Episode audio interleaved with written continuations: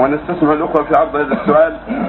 أحد الأخوة يقول في البداية معذرة لأن السؤال لا يوافق المقام ولكن عذري أنه آه، لأنه موضوع مشابه يحاضر فيه.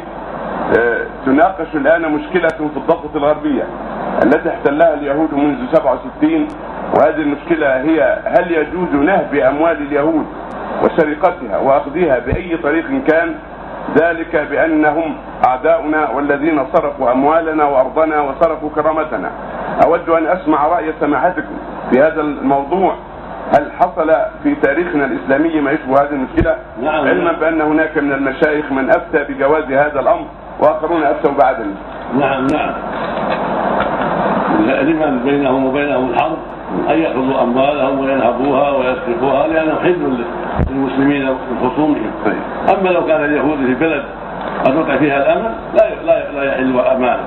إذا كان في بلاد قد أمن فيها في مصر أو في أي مكان قد أمن فيها لا يحل التعدي عليه حتى يخرج من بلاده يذهب عن بلادهم أما من بينهم بينهم الحرب كالفلسطينيين فإنهم لهم ان ياخذوا منهم ما شاءوا ولهم ما قدروا عليه فيسرقون أولادهم وبناتهم وأموالهم وغير ذلك. من بينهم كان بينهم